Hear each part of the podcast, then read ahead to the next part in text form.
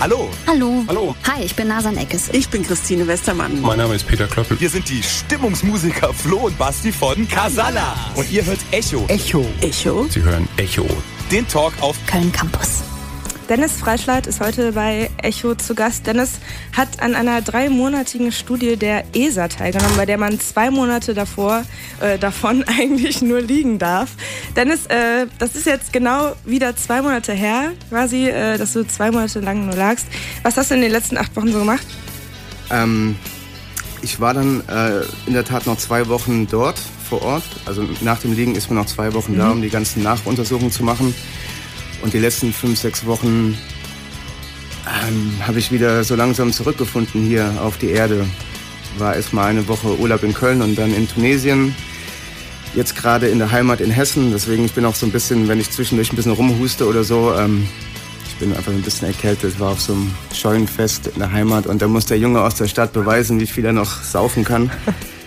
Ja, und das äh, habe ich erfolgreich hinter mich gebracht. Das mit dem Trinken war wahrscheinlich ja. dann in den drei Monaten äh, nicht so. Nee, war? es gab in der Tat keinen Alkohol und keinen Kaffee und kein Tein und keine Schokolade, kein Marihuana und all die Das klingt sehr, sehr traurig. Schön, dass du da bist und äh, Bier aus der Heimat mitgebracht hast. Äh, ja. Dennis Braschleit heute äh, bei uns äh, im Echo Talk. Schön, dass du da bist. It's a god awful small affair. David Bowie mit Live on Mars. Welcher Song? Ja, tolles Lied. Wäre passender für diese Echo-Sendung. Das Dennis, sehr gut ausgesucht. Ja, danke. Dennis Freistadt äh, zu Gast. Äh, Dennis, du hast quasi für eine ESA-Studie zwei Monate im Bett gelegen, kann man es so kann man es äh, grob bezeichnen.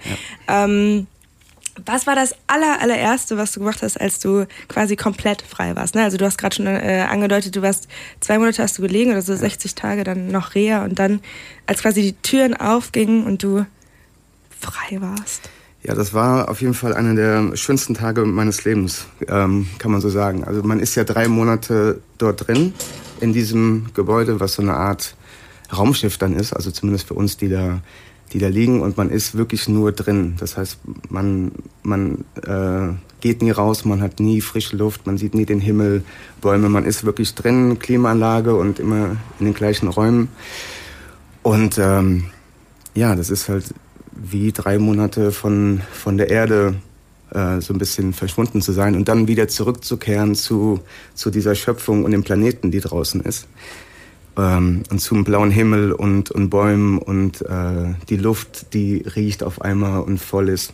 Ich bin auch am vom knappen Monat rausgekommen, als zum ersten Mal diese voll heißen Tage mhm. angefangen haben. So bei 37 Grad kam ich dann raus von der Kälte und ähm, Lebe, Lebenslosigkeit des Mars dann direkt in das volle Leben. Und das war, das war großartig. Und ich wollte auch wirklich einfach nur mh, einfach draußen sein, rumfahren, rumgehen und mir alles angucken, Wiesen, Tiere. Ne? Man ist wie so ein kleiner Junge und von allen wieder fasziniert, was, was lebt und überhaupt ist. Und es gucken einen Hunde an und man kann es überhaupt gar nicht glauben. Und die ganzen Viecher und Menschen, die anders aussehen und so viele Menschen. Und aber einfach nur, ja, diese ganz, diese ganz normalen, großartigen Dinge wie Luft zu haben, Geruch, Himmel und, und all das, das war großartig. Das dann natürlich meine Freunde ähm, ein paar mich abgeholt, dann sind wir noch äh, Pizza essen gegangen und saßen lange draußen rum und das alles. Aber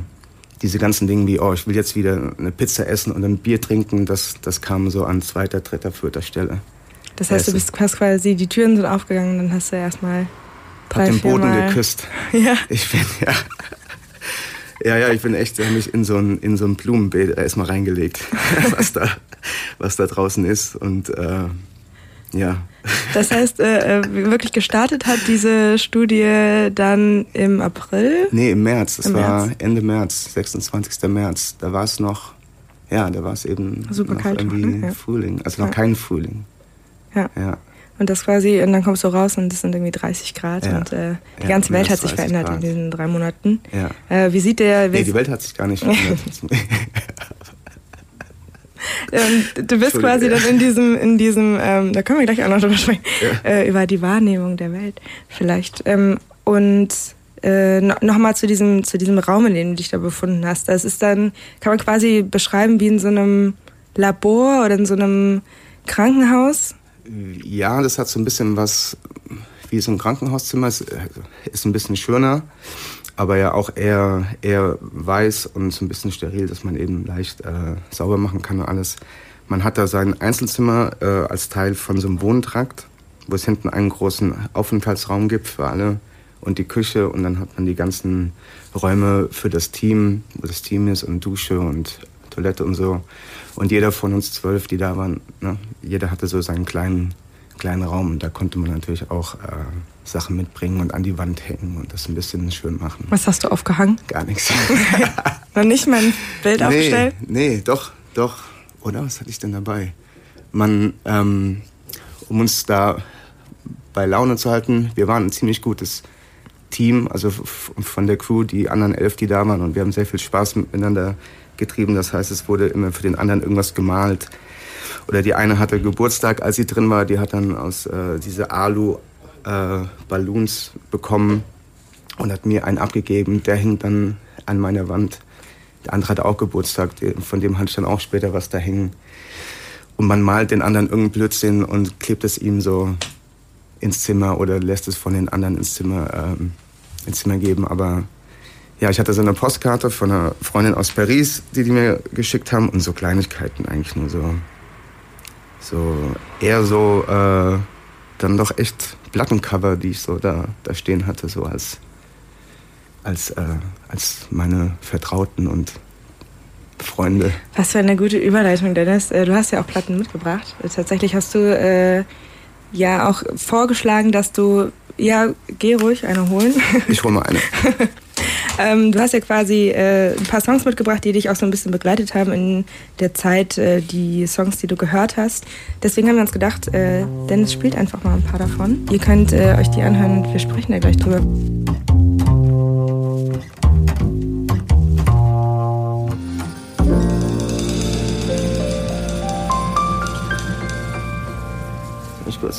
Das war äh, im Original von Pharoah Sanders und das war eine Coverversion von Matthew Helsall und seinem Gondwana Orchestra aus England. Das super schöne Version. Voll. Super schöne Version. Es hat gerade angefangen zu regnen, ja. ein bisschen draußen. Wie ist das auch für dich? schön. Das ist, ähm, das ist großartig. Es war auch so mein, erstens mal war es mein Fenster, das einzige zur wirklichen Außenwelt. Weil, also es gab ein, ein Fenster im Zimmer, das ging aber auf das, äh, das ging nicht raus, sondern ging rein in die Station, in das Innere. Mhm.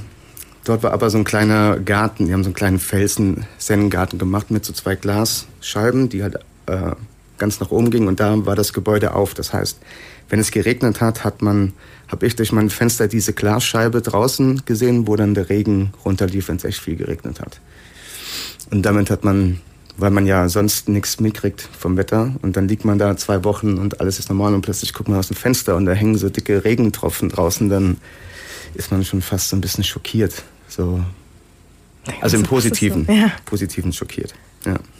Äh, vorhin hast du äh, kurz äh, thematisiert, dass ihr euch ja ganz gut verstanden habt. Ihr wart irgendwie zu zwölf, äh, zwölf auf der Station. Ja. Ähm, und dass ihr euch gegenseitig auch irgendwie sowas gemalt habt, wenn er eine Geburtstag hatte oder irgendwie sowas geschenkt hat. So, ja. wie war denn generell da die Kommunikation? Weil ich habe, also ich stelle mir das jetzt so vor, ihr liegt da alle auf jeweils einem Zimmer im Bett und ihr dürft euch ja eigentlich nicht bewegen. Ihr, also die liegt ja den ganzen Tag. Ja. Ähm, besucht man sich dann mal, wird man dann mal irgendwie in irgendeinen Sammelraum geschoben und dann quatscht man ja, eine Runde genau. oder?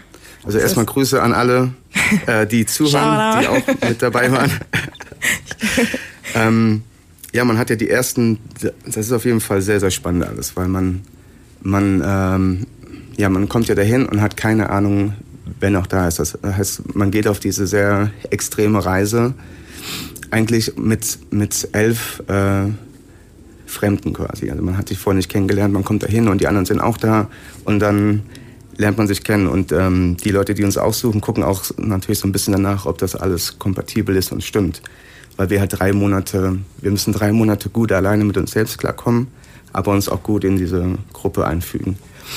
Und äh, das hat man ziemlich gut, ziemlich gut gemacht. Wir waren, wir zwölf waren alle komplett unterschiedlich irgendwo, aber waren doch echt eine sehr homogene Truppe und sind ziemlich gut miteinander klargekommen. Es war niemand, der, der jetzt da rausgefallen ist oder Außenseiter war. Es gab keine harten Grüppchenbildungen und sowas. Es war echt ähm, super, super schön. Und auch das Team, also das Pflegeteam und das, äh, das Team, was die Studie geleitet hat, die dann immer da sind und alles für uns machen und tun und mit uns, ähm, mit uns da, da auch eben viel Zeit verbringen.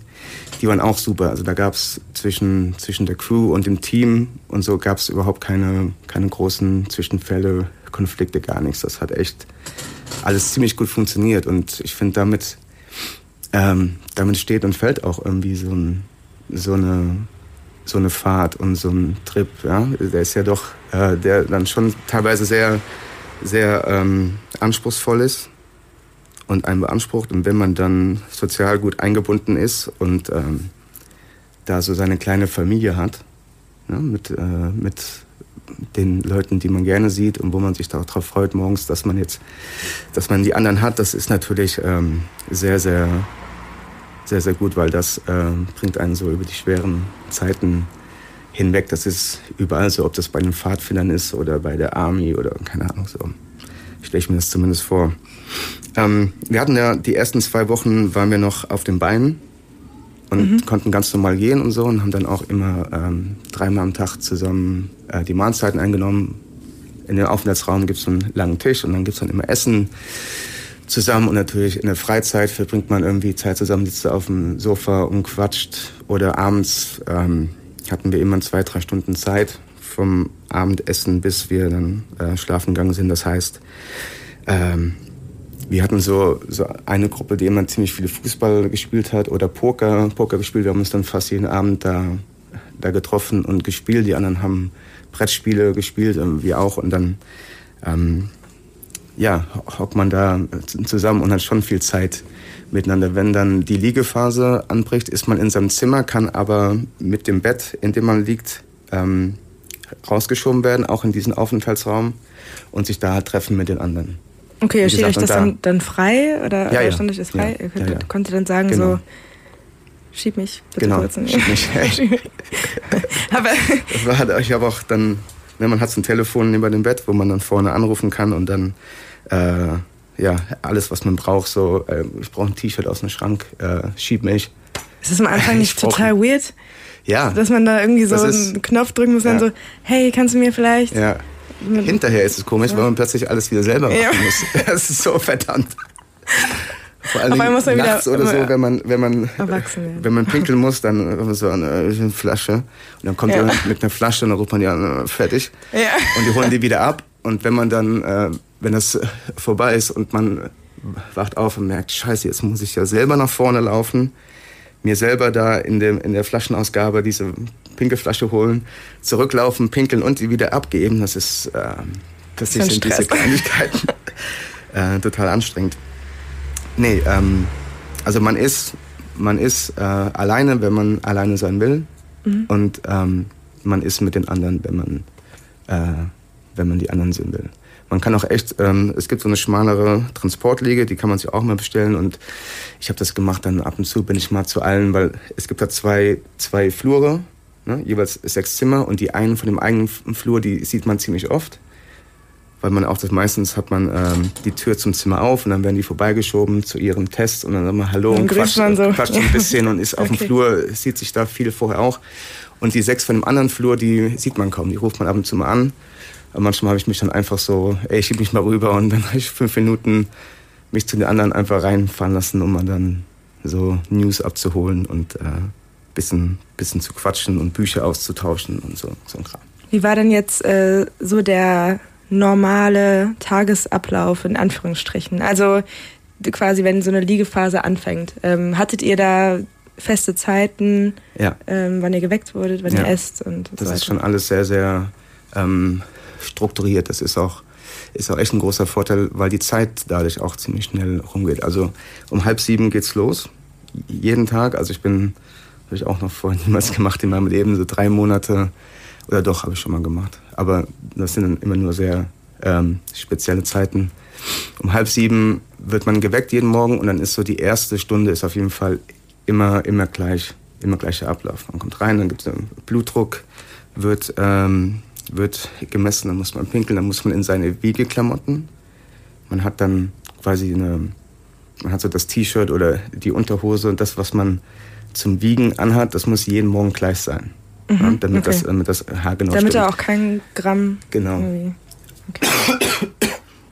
Was bedeutet, dann zieht man das an, äh, kommt auf diese Transportliege in den Wiegeraum, wird gewogen, geht zurück, äh, putzt sich die Zähne, wäscht sich so kurz erstmal so mit dem Waschlappen oder so. Ähm, dann kommt das Frühstück, dann frühstückt man, dann wird Blut abgenommen und na, na, na, na, na. Und bis man dann so, ja, bis man das alles hin- hinter sich hat, sind schon eineinhalb Stunden oder so vergangen. Und dann schaut man quasi auf den, auf den Tagesplan, der ist dann immer anders. Es gibt Tage, da hat man echt dann gar nichts, also das sind wenige Tage, aber dann hat man irgendwie den ganzen Tag frei für sich selbst.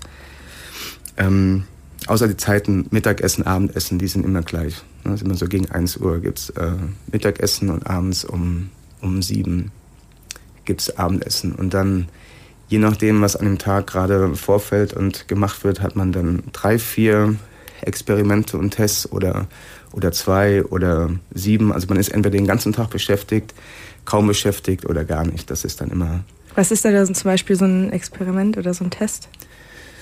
Ähm, eine Sache ist äh, zum Beispiel, die für die anderen täglich stattgefunden hat und für mich gar nicht, sondern nur im Vorfeld, ist die äh, Fahrt auf so einer Zentrifuge. Das war auch eigentlich der, der übergeordnete Sinn dieser Studie. Also es gibt viele, viele Sachen, die man da, die man da rausfinden will, aber so eine der Hauptfragen war, ähm, ob sich dieser Muskel- und Knochenabbau, den man hat im Weltall, ob der sich ver verhindern lässt oder kompensieren, wenn man die Astronauten so eine halbe Stunde am Tag auf so eine Kurzarm-Zentrifuge schnallt und einmal eine halbe Stunde mit 2G oder 4G rumschleudert.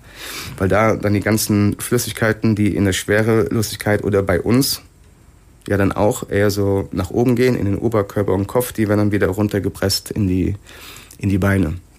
Und ähm, man hofft, dass das, äh, dass das so gut funktioniert, dass man später bei den Flügen zum Mars ja, einfach so eine Zentrifuge noch mit dran hat, dass die Leute oder die Astronauten und Kosmonauten oder auch vielleicht die normalen Zivilbürger, die irgendwann zum Mars fliegen, fliegen werden zum Urlaub oder um da äh, Hotels zu besuchen, dass die ähm, ja, anstatt zweieinhalb Stunden am Tag Sport zu machen und Fitness, wie das heute der Fall ist, also hier Herr Gerst und alle, die oben Ja. auf der Raumstation sind, die müssen halt echt arbeiten dafür, dass die einigermaßen erhalten bleiben.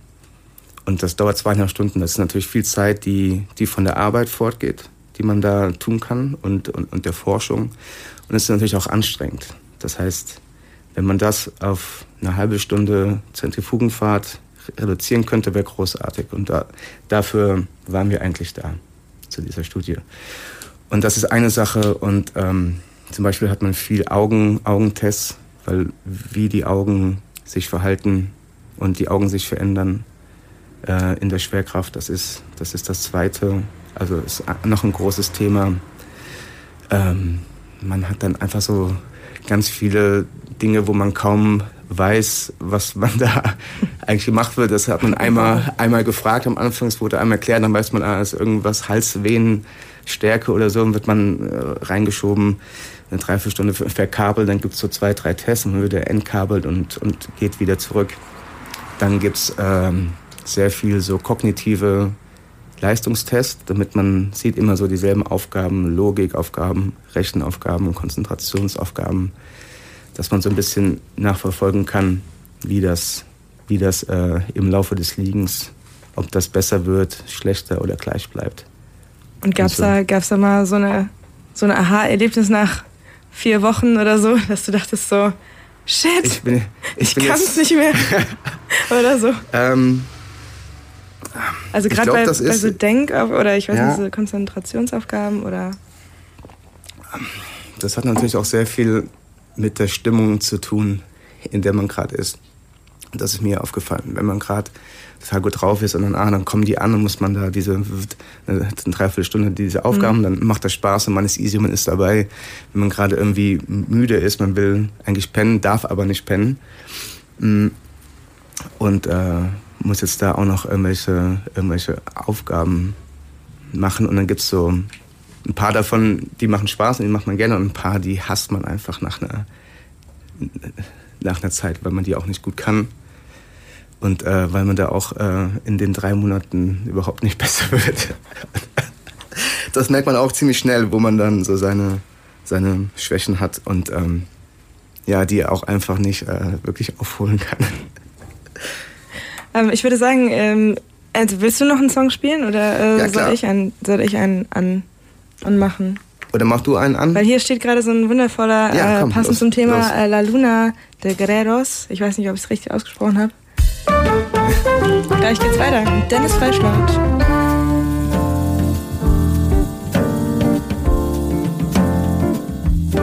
Ihr hört Echo auf Köln Campus. Hier wird sich gerade über das Bier unterhalten, was Dennis mitgebracht hat aus seiner Heimat Hessen. Ja, die ist wo? Die ist äh, zwischen, zwischen Gießen und Siegen. Sinn, Sinn, Gemeinde Sinn. Grüße ähm, an die ganze Gemeinde Sinn, die genau. wahrscheinlich jetzt gerade zuhört. Die alle zuhören. Und äh, ja, ähm, da gibt es seit, seit einem Jahr oder so gibt's, äh, die Fleißbacher Brauerei. Wir machen hier bei Köln Campus keine Werbung, außer bei Echo. äh, ich sage auch nur, es ist ein super, super Bier. Ich war jetzt da, ich habe zum ersten Mal, die haben so ein neues Bier jetzt gebraut, das heißt Rauchbock. Wow. Und das habe ich mir gekauft. Na, und dann, dann habe ich das da so schön im Garten mit meinem Vater getrunken und dann dachte ich so, das ist richtig lecker. Da nehme ich noch so zwei, drei mit nach Köln. Gut und das gemacht. haben wir jetzt hier. Was hat eigentlich dein Vater gesagt, als du gesagt hast? Dem ist das alles egal. Ja? Der, ja, ja. Also, ja, ich glaube, der hat schon Schlimmeres äh, durchgestanden. Oder meine Eltern im Allgemeinen. Weil du so damals, viel auf Reisen bist normalerweise und so viel genau, unterwegs. Genau, also nicht nur auf Reisen, sondern auch so gern in so Ländern wie Indien. Oder ich bin mit, mit 21 dann quasi nach Indien und dort geblieben erstmal für, für lange Zeit. Und das war, glaube ich, gerade für meine Mom war das, äh, glaube ich, schon ziemlich hart, weil ne, sind auch keine, also man hat keine, äh, kein klares Bild von Indien.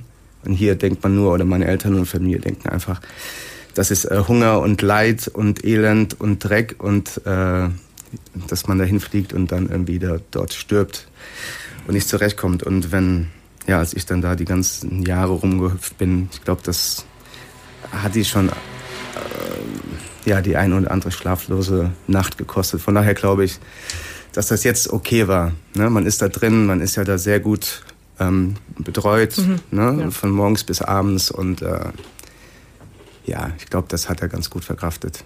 Ist natürlich Gruß an meinen Vater auch, wenn er jetzt zuhört. Wie heißt dein Wir Vater? grüßen noch am Ende Grüße, die halbe Welt. Hans Otto. Hans genau. Otto. Hanno. Grüße an Hallo aus Sinnen. Ähm, Sinn. Sinn. Nur Sinn. Ach, Sinn. Ja. Wie der Sinn, Sinn, des Lebens. Wie der Ach, Sinn. Ja. ja. Okay. Ich erinnere mich daran, dass ich sowas gelesen habe ja. in irgendeiner Biografie mal über dich. Und jetzt fällt es mir gerade wieder ein. Sinn. Das macht Sinn, ja. Das macht Sinn. Ich komme aus Sinn. Ähm, wie kommt man denn darauf, um Gottes Willen eigentlich bei sowas mitzumachen. Also ich habe jetzt im Vorfeld echt mit vielen äh, darüber gesprochen, weil es natürlich äh, eine außergewöhnliche Sache ist, äh, sich dazu zu entscheiden, zwei Monate nur zu liegen. Man kann sich ja vorstellen, dass das äh, für den Körper äh, eine ja, ziemlich abgefahrene Situation ja. ist. Ähm, wie bist du darauf aufmerksam geworden und wie kam es denn dazu, dass du gesagt hast, ach ja, das ist interessant?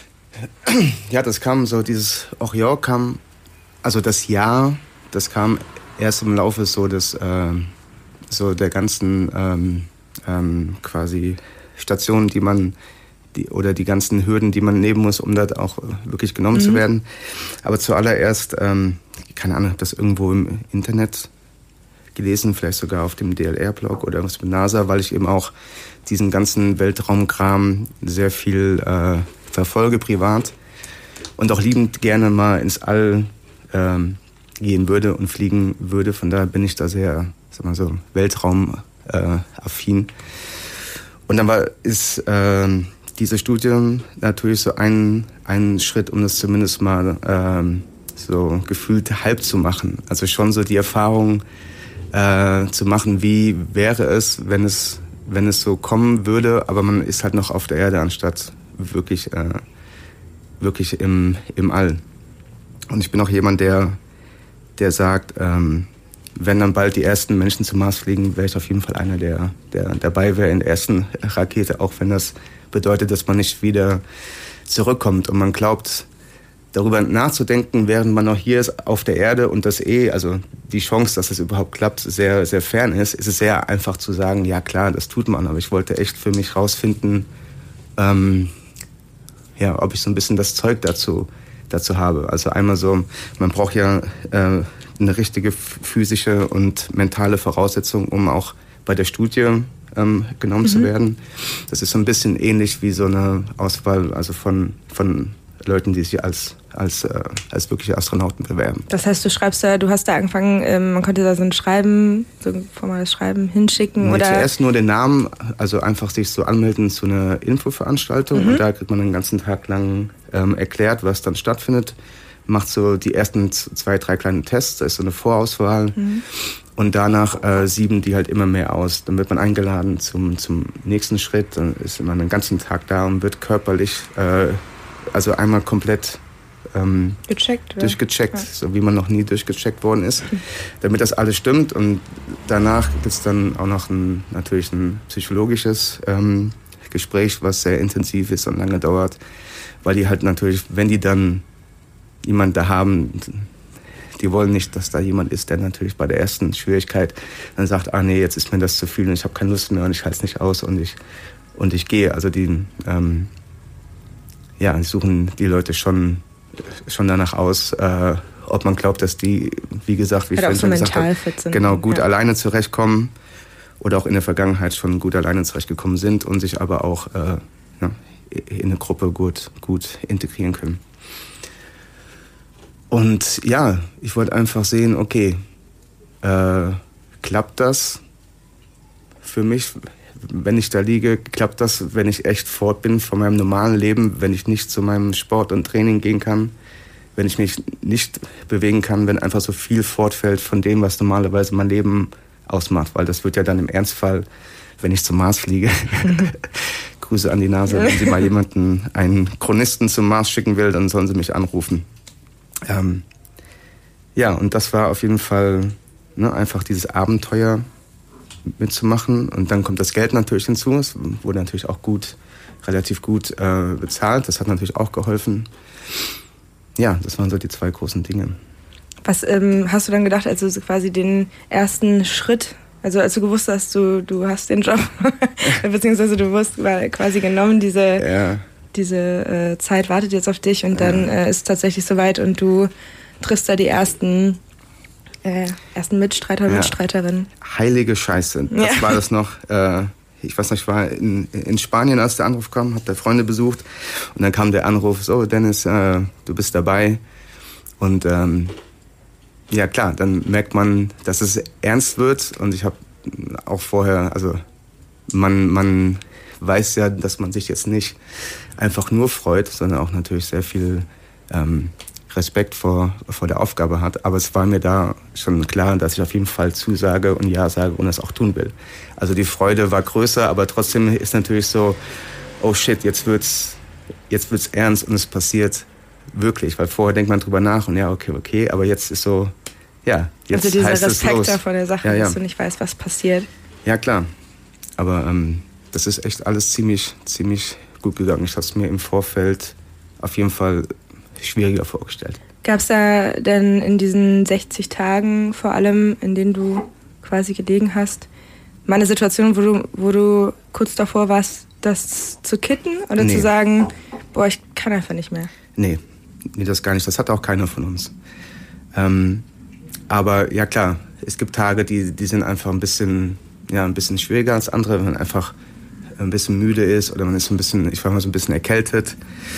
Und dann ist es natürlich, man, man, man liegt ja nicht nur, sondern man liegt ja auch ähm, mit dem Kopf sechs Grad, ne? ja. sechs Grad tiefer geneigt als die Füße. Das ist halt äh, die Art und Weise, wie man hier auf, auf der Erde die Schwerelosigkeit überhaupt simulieren kann. Und dann hängt es natürlich alles so ein bisschen im Kopf und geht nicht weg. Und dann irgendwie so Nasennebenhöhlenentzündungen zu haben, das war dann, das war dann scheiße. Und dann äh, schläft man ein, zwei Tage schlecht, dann ist man so ein bisschen halt Labida, nicht so gut drauf ja. okay. wie sonst. Ja. Aber, aber nee, also die, der Gedanke, das abzubrechen, kam mir kein einziges Mal. Gibt es irgendwas, was du dir jetzt äh, hobbymäßig äh, neu angeeignet hast in diesen 60 Tagen? Ähm, Hobby ist vielleicht zu viel gesagt, aber weißt du, was ich meine? So. Ja, ja. Ja. Äh, ich weiß, also Kartenspiel so, so Dinge, die man da, die man lieben dort gelernt. lieben gelernt hat. Ähm, ist eine gute Frage. Nee, jetzt, jetzt äh, nee, ich glaube nicht. Also mit all den Dingen, die wir da so auch gemeinsam gemacht haben, wie jetzt so Poker spielen oder so, mhm. jetzt äh, sind die Leute nicht mehr da, jetzt spiele ich auch keinen Poker mehr. ähm, Gibt es ein Nachtreffen eigentlich? Frage. Habt ihr euch seitdem ja, alle mal wieder gesehen? Ähm, nee, ich habe den einen. Also man, man ist da immer in so Zweierpaaren, die immer den gleichen Tag haben. Und Teil, Teil der Studie ist auch, dass man nach, äh, nach zwei Wochen und nach zwei Monaten, nach einem Jahr und nach zwei Jahren nochmal hinkommt für die Nachuntersuchung. Mhm. Das heißt, ich war auch schon einmal da für die Nachuntersuchung, die erste. Und muss jetzt Ende August, glaube ich, nochmal für die, für die zweite. Und da, das ist auch echt schön, weil dann sieht man die Leute vom Team wieder ja. und zumindest einen von, den, von der Crew. So seinen, seinen, ähm, seinen Kollegen. Und das ist echt, ja, also da freut man sich auch drauf. Und das ist dann echt so, ein, so eine kleine äh, Familienzusammenkunft. Kommt man da hin und ist ein Gosar und Pralinen und, und Geschenke und Umarmung. Und ähm, ja, das ist nochmal so ein, ist noch so ein Beweis dafür, dass das echt gut funktioniert hat. Du hattest so einen ja. kleinen du bist ja Schriftsteller eigentlich im, in, im wahren Leben, ja. im Leben hier äh, draußen auf der Erde. Und äh, hast ja auch für, ich weiß gerade den Namen des Blogs nicht, vielleicht kannst du mir da helfen, ähm, aber du hast auf jeden Fall auch so ein paar Artikel geschrieben genau. während der Zeit, so ein paar ähm, ja, Berichte ja, aus Genau, das ist der Blog vom, da vom ähm, Deutschen Luft- und Raumfahrtzentrum DLR. In Potsdam, Genau, ne? wo, das, ja. wo die Studie stattgefunden hat.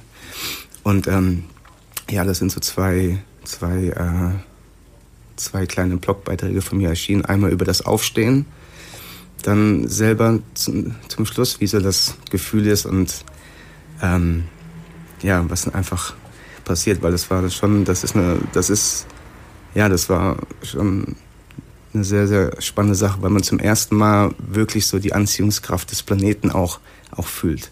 Also das, was ständig da ist und ständig auf uns einwirkt, aber man spürt es nicht, wenn man ne, den, äh, sein ganzes Leben lang ähm, normal geht, aufrecht geht. Und nach zwei Monaten, die der Körper im, im Zustand der Schwerelosigkeit verbracht hat und das erste Mal, wenn man wieder steht und sitzt oder gehen will und den Fuß nach vorne schieben will, merkt man, wie man eigentlich, wie man nach unten gezogen wird. Es ist wie so ein Magnet, der so um einen rum ist und der zieht alles alles nach, alles nach unten und es ist sehr viel schwerer, das Bein erstmal wieder ne, hochzuheben, mhm. um, um einen Schritt, Schritt zu tun. Das heißt, du musstest das tatsächlich dann mit deinen Händen, also du musstest das so ein bisschen nachhelfen oder ging das schon alles?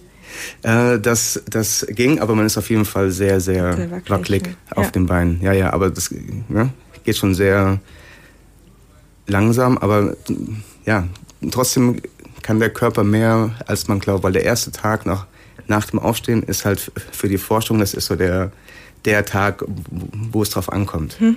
Ja, da sind wir quasi wie, ähm, wie Leute, Astronauten, die vom All kommen und die bekommt man dann sofort, ja, und kann halt äh, alle, alle Tests machen mit denen den ganzen Tag lang, die man, die man tun will. Das heißt, dieser erste Tag des Aufstehens, der, der war so der längste von allen, der anstrengendste und auch der schönste. Mhm. Man ist gleichzeitig in einer kompletten Euphorie, weil man so, man hat es geschafft, man ist damit fertig und man sitzt wieder und macht einfach wieder mit den Armen rum und ist zum ersten Mal wieder auf der normalen, auf dem normalen Klo und alles. Und gleichzeitig muss man echt so den ganzen Tag, ähm, ja, dann schon so von, von A nach B die ganze Zeit und hat kaum, kaum Zeit zum Essen und man muss dann aufs Laufband joggen, Fahrrad fahren, Sprungtest, Muskeltest, Augen, also alles, was man sonst auch macht. von morgens neun bis abends neun quasi geht es dann rund. Aber dann ist man abends auf jeden Fall sehr, sehr Muskelkater geplagt und glücklich. Ja, das glaube ich. Ja. Ähm, was sich alles vielleicht vielleicht so äh, körperlich und geistig so ein bisschen verändert hat äh, in der Zeit oder ob sich da überhaupt was verändert hat, äh, würde ich sagen, ähm, besprechen wir gleich. Was hast du uns für, für einen Song mitgebracht noch? Ich habe jetzt noch äh, den Nino Ferrer rausgesucht mit einem Lied Looking for You heißt das. Ähm, das hatte ich so kurz vorher, kurz vor der Studie immer viel gehört und habe das dann so mitgenommen in die Studienzeit und mit zum Mars und ähm, ja, war so eine, eine der großen Aufhängerlieder, wo ich immer, hin zurück bin. Und während Dennis jetzt äh, diesen Song äh, einmal anmacht, ähm, einmal für euch, äh, ihr hört gerade Echo äh, Köln Campus, kurz vor sieben. Dennis Freischlad ist bei uns zu Gast. Er hat zwei Monate beziehungsweise insgesamt drei Monate an einer Studie für die ESA teilgenommen. Jetzt kommt sein Song.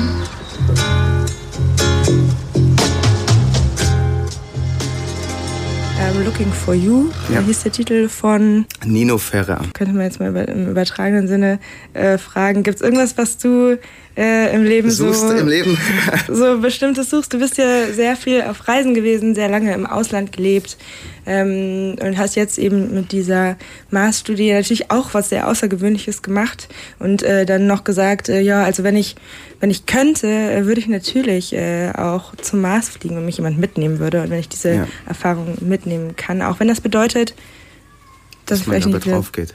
Ja, oder so. Ja, das sind, ja, also den, ne, das hatten wir auch gerade das Thema, den Tod muss man ja so oder so in Kauf nehmen, egal ob wir jetzt hier äh, auf der Erde bleiben und den ganzen Tag zu Hause bleiben und nie rausgehen, weil da Gefahren lauern.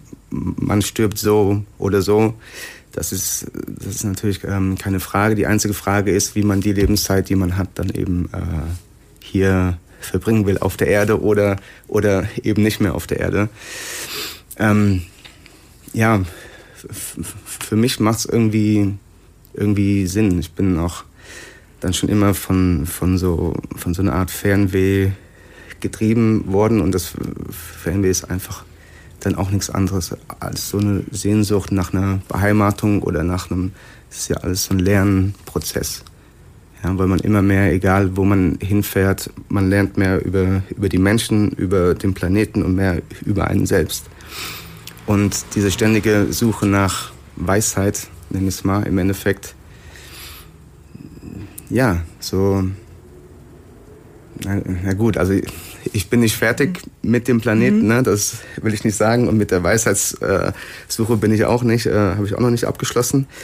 Aber so der nächste Schritt wäre halt schon für mich persönlich zum, zum Mars. Ich hoffe noch so halb, halb darauf, dass man echt, wie das die, die großen Abenteurer und Entdecker früher hatten, ne? von Magellan und Shackleton und Columbus und alle, die ne, in, so eine, in so eine Fremde oder in, in das Ungewisse äh, losgezogen sind, die hatten neben den Leuten, die die, äh, ne, die die Schiffe bedienen konnten, die Seemänner, die Astronomen und, und alles die Profis, halt auch immer einen Schreiberling dabei, einen Chronisten, der das alles aufgezeichnet hat. Und das, das wäre mein Job, weil zum, zum Original-Astronauten äh, das wäre rein theoretisch auch noch möglich, aber man braucht ein abgeschlossenes Studium.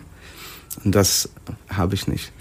Das könnte, könnte man zur Not nachholen, aber all diese Dinge leider, die man im Weltall braucht und auf so einer Raumstation, auf einem Raumschiff, sind Dinge, wo ich jetzt kein großes Talent für habe.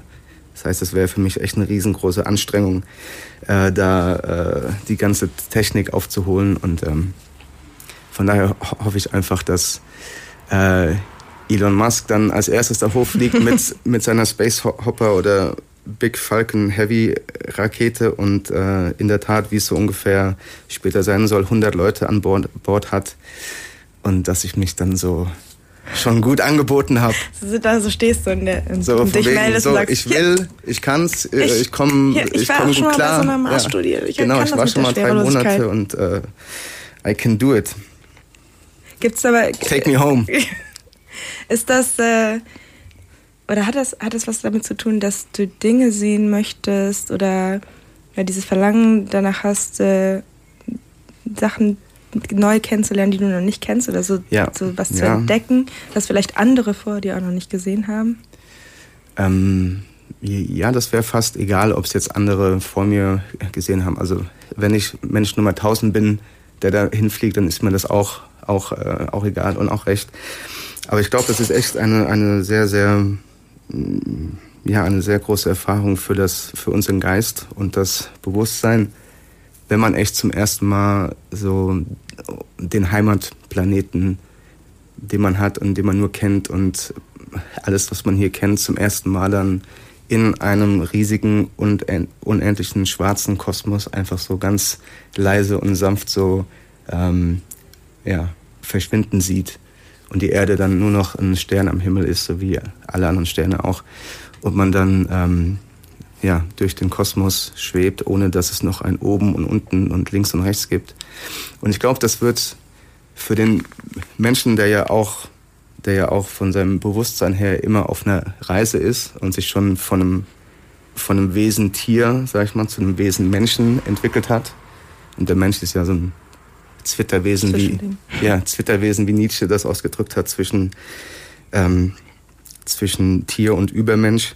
Und das ist ja schon eine Reise, auf der wir uns befinden. Und die Reise ist halt auch eine, ja, eine Reise des, des Geistes. Und dieser nächste Schritt wäre dann, was passiert mit dem Bewusstsein allgemein, mit dem menschlichen oder auch überhaupt dem Bewusstsein, wenn wirklich alle Bezüge, die wir jeweils hatten, dann einfach fort sind. Ja, also das wird nochmal eine ganz andere Grenzerfahrung und keiner weiß, was dahinter dann noch wartet auf uns. Und ich, ich meine jetzt gar nicht den Mars und dann kommen wir da hin und dann bauen wir da eine Kolonie auf ja. und eine Stadt und versuchen das zu leben, sondern was das als Erfahrungswert bedeutet für ein, für ein lebendiges Wesen, was einfach hier lebt, obwohl es auch gar nicht, obwohl es auch ähm, wahrscheinlich keinen Unterschied mache, wenn es nicht da wäre, also wenn wir nicht da wären. Und das sind eher so die spannenden Fragen, die ich mir dann, die ich mir stelle. Wie war das bisher, ähm, wenn du gereist bist ähm, oder war das eine ähnliche oder ein ähnliches Verlangen oder so ein ähnliches Fernweh, was dich getrieben hat? Oder ist das jetzt mit, mit dieser Maßsache oder mit diesem Gedankenkonstrukt äh, nochmal was anderes? Oder fühlt sich das gleich an für dich? Mm, ja, schon so ein bisschen gleich. Also man, man reist ja immer auf der Suche nach der, nach der ähm, Wirklichkeit der Welt quasi und nach all dem, was sich zeigen kann. Oder was das Leben, ne, also das, was wir Leben nennen, egal ob wir es jetzt Leben nennen oder Natur oder Gott oder einfach Schöpfung oder Lebendigkeit, das, was da ist und sich zeigt ja, in seinen verschiedenen Formen und, äh, ja, und Dingen, das, das zu verstehen, einzuordnen und immer noch so ein Stück weit vielleicht zu, seinem, ja, zu seiner besten Möglichkeit zu bringen. Und von daher ist, ist das Reisen auch, wenn man nur hier auf der Erde reist und sich selber irgendwo anders hinsetzt in andere, ja, äh, an einen anderen Tag, in andere Situationen. Man, man lernt immer was im Endeffekt über sich selbst. Man merkt den Umgang, ähm, den man pflegt mit der Welt, wo man gefordert ist, wo es leicht ist, wo so die Schwierigkeiten auf einen lauern. Und ja, das ist natürlich ein sehr großer Lernprozess der sehr gut ist. Den kann man, den kann man theoretisch auch äh, alleine vollziehen, wenn man einfach alleine ein ganzes Leben lang in seinem Zimmer verbringt und meditiert, sage ich jetzt mal. Dennoch glaube ich, dass, dass äh, ja, das Reisen auf jeden Fall so der größte Motor ist und Antrieb für, für alles, was neu sein kann. Ja, und alles, was wir neu über uns selbst erfahren können. Was äh, sind so, außer wenn man jetzt sagt, du fliegst äh, in drei Jahren zum Mars, ähm, nachdem du dein Buch äh, fertig geschrieben hast. mal gucken, was wir hier vom Köln Campus so äh, äh, ja, in die Wege leiten ich sag's können. nochmal, jeder, der zuhört, und Beziehungen hat. Man sagt ja, ähm, die, meisten, die meisten Menschen kennen sich äh, oder auf der ganzen Welt über hier vier Verbindungen. Dann kann es ja zu Elon Musk äh, vier, sieben. Ja. Sieben, ja. Okay, sieben, Entschuldigung. Neun. auf jeden Fall äh, doch recht wenige im Vergleich äh, dazu, äh, wie viele Menschen es auf der Welt gibt. Ähm, vielleicht äh, klappt das ja dann. Ähm, Ja, mit das wäre Elon schön. Musk. Dann bringe ich den ganzen Kasten von dem Rauchbock vorbei. Von dem Bier. Und Sina, äh, CVD, hier die Stimme aus dem Off, die ihr gerade gehört habt, kennt äh, Elon, Elon Musk äh, über zwei Verbindungen. Welche war die erste? Es wird ernst. Stephen Colbert. Ja? Weil du, möchtest du nicht kurz ins Mikro sprechen auch? Ja. Doch. Doch, mach mal. Mach das mal kurz. Ja, jetzt die Ähm, ganze deine Verbindung zu Elon Musk. Adresse, Äh, ähm, äh, Telefonnummer. Freunde, bleibt ruhig. Äh, Sina, Sina ja. äh, CVD hier von der Sendung ähm, äh, kennt äh, Elon Musk über eine Verbindung, nämlich Steve Colbert. Du warst mal bei ihm in der Sendung in New York. Ja, kennen das ist natürlich viel zu übertrieben, aber ja, ich war bei äh, Stephen Colbert zweimal und äh, er hat mir ein High. Five gegeben, mir in die Augen geguckt und mich ausgesucht und mir ein High Five gegeben. Das Daher, heißt, thank Boom! you. Jetzt ja. noch von Dennis Freistadt. ist. Ja, also wir sind noch nicht Damit weit zu Barack weißt du, Obama und all dem anderen Ja. Spaß. Ja, Versteht ihr? klasse. Ja. Ja. Das heißt äh, quasi, du kennst ihn eigentlich, äh, eigentlich schon viel besser als alle anderen, die ähm, im Publikum auch saßen. It's a reconnection, no? Das ist vollkommen wahr. Und vor allen Dingen, Yes, pass auf, du hast mit ihm High Five eingeschlagen. Ich habe jetzt mit ihr High. Five Ja, auch in die Augen so. geguckt. Ja. Und genau das sind so die Dinge, weißt du, die hinterher entscheidend sind. Ja. You're welcome. Back to business. Vielen Dank. Äh, Ich gehe mal zum Wein über, ne? Hier. ja, ähm, wir haben hier nicht nur Bier, sondern auch Wein. Ähm, wir lassen euch teilhaben. Ja, danke schön. Ähm, Dennis, du warst aber auch mit, äh, du bist mit rela oder relativ früh, Anfang deiner 20er, wenn ich das richtig recherchiert habe, äh, quasi ähm, schon nach Indien gegangen. Ähm, zumindest ähm, hast du deine Heimat, äh, Heimat, wenn man es so nennen will, Sinn habe ich äh, verlassen. Sinn hast du verlassen. Ähm, wie kam es dazu? Also hast du quasi beim äh, in der Schule schon gedacht, boah, irgendwie muss ich hier raus oder irgendwie, irgendwie Ja. wie kam diese Kannst du es- das überhaupt benennen? hat, hat auch so viel, also ich komme aus einem kleinen Dorf, ne? als Jugendlicher will, will man dann natürlich nur weg oder erstmal Mhm. Aber du hättest ja auch erstmal Köln so, sagen genau, oder erstmal so. so in die. Stadt und so. Und bei mir war das dann so ein, so ein klein bisschen mehr. Ich war schon immer so Asien-affin, habe so viel über Buddhismus, Meditation, Hinduismus und das alles, das hat mich viel mehr, viel mehr angesprochen, als jetzt äh, nach Brasilien zu gehen oder in Kongo oder sonst was. Und dann bin ich euch mit 20 zum ersten Mal nach Indonesien, einfach so mit so einem kleinen Rucksack und los. Zweieinhalb Monate und das, das hat so alles dann, das hat so alles angestoßen und, und aufgemacht, weil da so viel passiert ist und, und man steht so mit, mitten im Leben und es war einfach so großartig, dass ich dann, ich bin zurückgekommen und habe gewusst, okay, ich werde so ein Reiseleben führen. Und bin dann relativ bald nach Indien war dann erstmal so ein Jahr Indien, Sri Lanka, also das habe ich eine Zeit lang immer gemacht. Indien, halbes Jahr Visa und dann war das vorbei und dann bin ich nach Sri Lanka drei Monate, dann wieder zurück nach Indien und dann mal kurz hierher und habe was gearbeitet, Geld verdient und wieder zurück. Und ähm, ja, wenn man als junger Mensch, ich empfehle es auch allen jungen Menschen, falls jemand zuhört, äh, nicht junge irgendwie Zuhörer haben wir eigentlich gar nicht. nicht jetzt irgendwie äh, nach dem Abitur oder sonst was hier glauben, man muss jetzt studieren unbedingt, damit man den Anschluss nicht verpasst und nach dem Studium direkt in die Arbeit, damit man den Anschluss nicht verpasst. Das ist natürlich alles absoluter Quatsch. Ähm, ja, der Weg zum Glück führt halt auch darüber, dass man das tut, was man eben glaubt tun zu müssen und ins Arbeitsleben kann auch noch einsteigen, wer 30 ist. Und ich kann das von all den anderen so, ich sag jetzt mal Weltreisenden oder die man so trifft, die auch auch so leben, dass gerade gerade das Reisen bringt einen eben näher zu zu einem selbst. Man weiß mehr, wer man ist und was man eigentlich will und kann. Das heißt, so die Berufswahl oder ne, Beruf, was auch damit vielleicht mit Aufgabe oder Leidenschaft zu tun hat, ähm, das kommt viel eher, wenn man sich so ein bisschen loslöst und einfach erstmal so ein bisschen schaut. Und wir leben ja, also das größte Glück an Deutschland ist ja, dass wir, ne, uns geht's allen sehr gut und es ist ein wohlhabendes Land und jeder, der so einen deutschen Pass hat, kann easy einfach hin. Man kann auch hier in Deutschland, egal was man kann und egal wie blöd man ist, sage ich jetzt mal, also einfach nur Kohle zu verdienen und Geld zu sparen, um dann fortzugehen, das kann echt jeder. und jede. Die meisten. Die meisten, nee, also das ist echt, ähm, nee, das kann jeder. so, schüttelst den Kopf? Naja, also da können, da können wir jetzt nochmal eine neue Diskussion drauf aufmachen.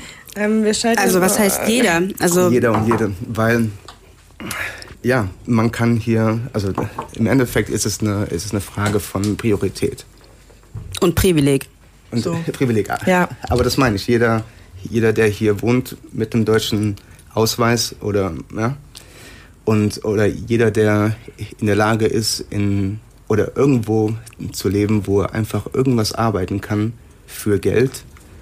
Und das, das ist ja keine schöne Arbeit. Ne? Meistens sind es irgendwelche Scheißjobs. Aber meine Rechnung früher als junger Mensch war so, ich muss drei Monate irgend- irgendeine Scheiße arbeiten. Und dafür kann ich neun Monate sein, wo ich will und, ne, und kann tun, was ich will. Und das ist ein großes Glück und ist ein großes Privileg. Ein Privileg ist ja was, ist ja was sehr Positives zu haben, was man dann auch nutzen sollte. Von daher würde ich jedem raten, weil ich mit vielen, ne, auch so jüngeren Menschen immer so bin und es herrscht dieser Zwang, den gab es früher auch. Ne? Direkt, direkt nach der Schule Studium und direkt nach dem Studium in die Arbeitswelt, weil man Angst hat, dass es sonst irgendwie später nicht funktioniert. Und das ist einfach eine Illusion, das stimmt so nicht. Würde ich jetzt mal so sagen. Okay, da- damit sprichst du jetzt aber zumindest äh, die an, die äh, das Privileg haben zu studieren und sowas. Das war, glaube ich, auch dein Punkt, oder Sine? Zum Teil. Naja. Yes. Ja, Yes, genau. okay. Oder so. Ja. Oder, ja, oder halt nicht studieren. Es gibt auch Leute, die Ja, ja, wollen gar klar. nicht studieren, die, die gehen direkt in die Arbeitswelt oder die haben die Lehre fertig oder noch vor der Lehre oder sonst irgendwas. Ich sag, wenn man irgendwo ist und hat die, ja, also man, es, es tut immer gut, den Traum zu folgen, insofern er möglich ist. Und äh, es ist doch oft ziemlich leicht, ihn möglich zu machen. Man muss nur auf ein paar andere Dinge äh, eben verzichten. Das ist das eigentliche Problem, weil das will dann niemand tun. Auf Geld zum Beispiel. Auf, Oder auf. auf Geld, auf äh, dann Status, Status. auf ein Zuhause, ne? dass man eine Wohnung hat, dass man Sicherheit hat. Ich habe die, die, äh, die ersten zwölf Jahre, die ich da unterwegs war in Indien, ich hatte keine Krankenversicherung ne? und hatte hier überhaupt gar nichts. Es ist immer so ein bisschen natürlich Risiko dabei, wenn was passiert. Aber dann ist man auch in, in ja. Indien und dann kann man das auch am, am, vor Ort alles immer ganz gut äh, regeln. Aber klar, man, man kann nicht hier sein und hier safe sein und gleichzeitig irgendwie dann, dann fortgehen. Man muss gewisse Sicherheiten vor allen Dingen hier loslassen und das merke ich immer, das ist das größte, ist der größte Knackpunkt bei den, bei den Menschen. Auch die Angst hinterher nicht wieder einsteigen zu können, aber die Angst kann ich auf jeden Fall nehmen. Da bin ich das beste Beispiel für. Dennis Freistadt äh, zu Gast äh, hier bei Echo. Den, den Song, den ich jetzt schon aufgelegt habe und vorbereitet, der würde jetzt ganz gut passen. Ja, spiel Das ihn. ist ein Hobo-Song. Äh, von Charlie Parr heißt der gute Mann, so mein Lieblings-Folk, Folk-Blues-Mensch. Und mache ich jetzt einfach mal an. Der spielt die Platte, aber ihr müsst mal ein bisschen hier so ums Mikro laufen. Dennis Freistadt zu Gast bei Echo.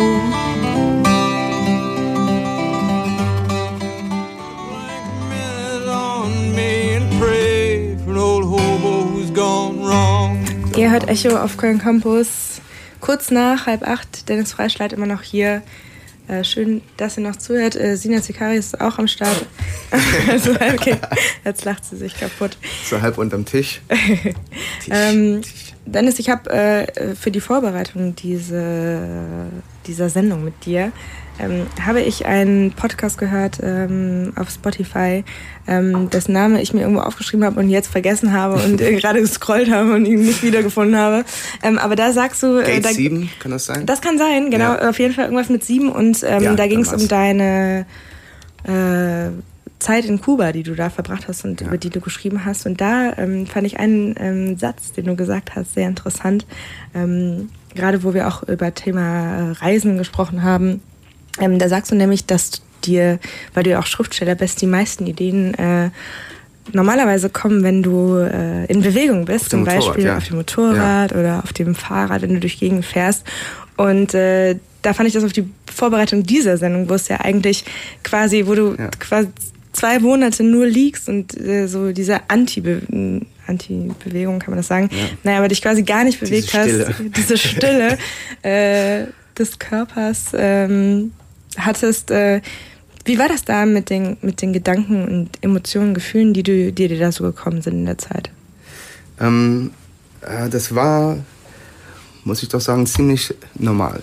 Also das, das ähm, stimmt, das ist auch so ein, ein Aspekt des Reisens. Äh, so einfach dieses Fahren, egal ob das jetzt auf dem Motorrad ist oder im Auto oder man sitzt im Zug und schaut raus. Das ist doch immer eine sehr große Veränderung in, in der Wahrnehmung, die man hat, sobald man sich bewegt und so ein bisschen rausgerissen ist aus seinem normalen Tag, auch aus seinem normalen Bewusstseinsstrom und Gedanken, die sich doch immer, ne, das, äh, das, was man denkt, wiederholt sich ja von Tag zu Tag.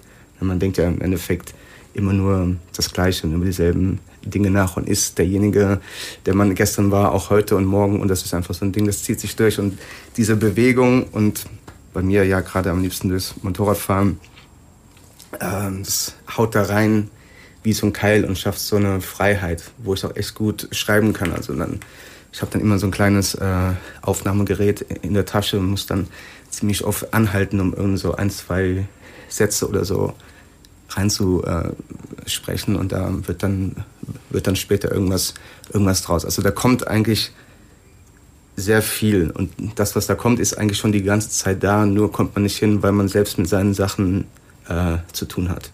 Und sobald man damit aufhört, das ist wie in, ja, wie eigentlich in der Meditation, wo man auch eigentlich nur den Geist beruhigt und dann kann man eben sehen, was, was sonst noch da ist. Und genauso passiert das mit der Bewegung auch. Ähm, jetzt auf dem, auf dem Mars oder in der Studie war natürlich überhaupt gar nicht viel. Ähm, aber wie ich vorhin auch gesagt habe, man kann auch eigentlich sehr, sehr gut reisen oder man ist ja immer noch sein eigenes Bewusstsein, mhm. was alles enthält, wenn man auch einfach ganz alleine bewegungslos in einem Zimmer liegt. Ähm, ich war eigentlich äh, der gleiche die ganze Zeit. Also ich habe keine, keine großen neuen Erkenntnisse gewonnen und habe mich auch keine Sekunde gelangweilt. Ähm, also es ist jetzt kein, ist jetzt kein Raum, Raum äh, da gewesen, wo ich irgendwie was jemand jetzt jemand anders hätte werden können oder mich da groß bereichern oder verlieren an der ganzen Situation. Von daher war das eigentlich, eigentlich ein ganz normales Leben, drei Monate lang nur woanders mit anderen ähm, Menschen und man hat seine guten Tage, seine schlechten Tage, aber eigentlich ähm, ja, lebt man doch ziemlich normal. Das ist auch eine große ähm, Kraft und ein großes Können auch wieder vom, vom Geist. Also der Körper kann das auch sehr gut. Sobald man da liegt, ähm, stellt sich der Körper drauf ein. Ne? Ich dachte vorher, okay, ich habe dann die ganze Zeit Rückenschmerzen, weil man kennt das, wenn man mal krank ist und man Ja. verbringt einen Tag im Bett oder verkatert, dann steht man abends auf oder am nächsten Tag und es tut einem alles weh, weil man so viel rumgelegen hat. Ähm, das war überhaupt gar nicht. Die ersten zwei Tage sind so ein bisschen unangenehm, aber man kann sich ja auch auf den Rücken legen, auf die Seite, auf den Bauch, man kann sich hinlegen, wie man will, auch die Ja. Beine so ein bisschen anziehen. Aber aufsetzen nicht, ne? Das Nee, geht nicht. nee. Ja. Aufsetzen zwei Monate lang zu keiner, zu, zu keinem Zeitpunkt. Und das hat man dann, also der Körper hat das sofort kapiert. Ich bin immer wieder gefragt worden, ob man dann nicht einmal einfach von ganz alleine aufsteht. So, hups. Ja, so ups, und dann so plötzlich, oh Mist, Ja, ja. ich das gar nicht tun Ich dürfen. bin Nee, raus. das ist, ja, nee, das Ja. ist, das ist äh, kein einziges Mal, mal ähm, vorgekommen.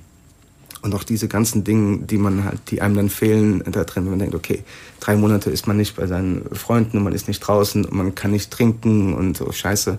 Aber sobald man weiß, dass man jetzt abends äh, jetzt nicht rumsitzen kann und kein Bier trinken kann, dann ist es auch vollkommen, vollkommen raus aus dem Kopf. Ja, ich habe dann erst kurz, kurz vor Ende wieder, wieder, dann kam das so langsam all die Dinge.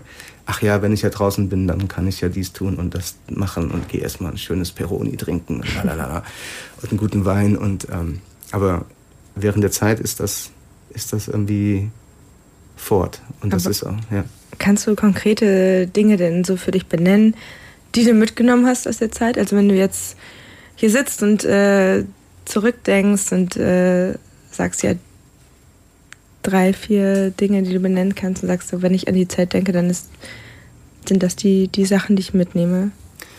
Ähm, ja, also ich, ich kann auf jeden Fall so für mich, das ist das Positive äh, für mich. Also man ist schon sehr stolz, wenn man da rauskommt. Ne? Das, ist ein, das, das hatten wir alle, ähm, weil es eben eine sehr intensive und spannende Zeit war und auch eben auch äh, anspruchsvoll teilweise und äh, ja, einfach auch dieses Abenteuer Raumfahrt, was man dann mehr mitbekommt, weil man mit den ganzen Wissenschaftlern und Forschern da in Kontakt ist und mit denen redet und die erzählen über die alten Mir-Sachen, ne?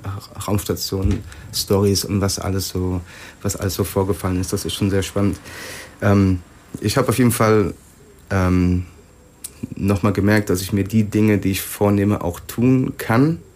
Ja, das ist ja immer gut, weil man dann trotzdem an ein paar Sachen immer zweifelt und so ein bisschen, bisschen davor zurück schreckt, jetzt das oder das zu wagen. Und ähm, ja, meine große Erfahrung war, okay, wenn ich mich zu einer Sache entschließe und das vorhab und das echt mir vorher gut überlegt habe und, ich, und ich mach's, also dann zieh es auch durch bis zum, bis zum Ende. Und da, da hat aber auch sehr geholfen, dass ich all die Jahre äh, auf Reisen unterwegs, man ist da viel weil du dich auf Sachen schneller einstellen kannst, die ungewohnt sind, oder? Ja, ja, auf jeden Fall. Und weil man halt auch schon sehr viel Schlimmeres äh, ähm, erlebt hat, als jetzt, als jetzt da zu sein. Wenn man sich irgendwann wiederfindet in einem, in einem Zug, der irgendwie äh, 40 Stunden de, durch Indien rauscht und man, äh, man hat keine Fahrkarte und man hat keinen Platz und der Zug ist übervoll und man liegt quasi vor dem Klo mit 20 anderen Leuten, was die ganze Zeit überschwappt und, ähm, und da rumliegt und man ist äh, krank und fühlt sich elend und hat keine Ahnung mehr, wo man überhaupt hinfährt und wo man da ankommen soll und wo man dann hinkommt. Ich meine, das sind extrem Situationen, die einen gut darauf äh, vorbereiten. Ich wäre beinahe, beinahe dann in Bombay an so einem Darmdurchbruch ähm, gestorben. Und es gibt so viele kleine ja, viele kleine, so natürlich beinahe tot, mit dem, mit dem Motorrad überall rumzuheizen, gerade in Indien. Ähm, da kann da kann's echt. Also sorry, was, aber dann droppst du das einfach mal gerade so, by the way, ich wäre da fast gestorben. Kein, also mich wundert jetzt überhaupt gar nicht mehr, dass du, was du für ein Verhältnis zum Tod hast. Ja, komm, aber ja, nur so by the way. Ihr müsst, wissen, wenn, einfach wenn, so ihr, ihr müsst, wenn ihr wissen, wenn, wenn ja. ihr zuhört, wir hatten gerade. Ja keine Todes. Äh, genau, wir hatten das gerade schon, ja, ne? Genau. Mit dem Tod. Ähm, Gerne. oh Gott, erzählen. Also, dann ist äh, Verhältnis zum Tod haben wir aber noch nicht. Äh, genau. Erläutere das gerne nochmal, Tennis.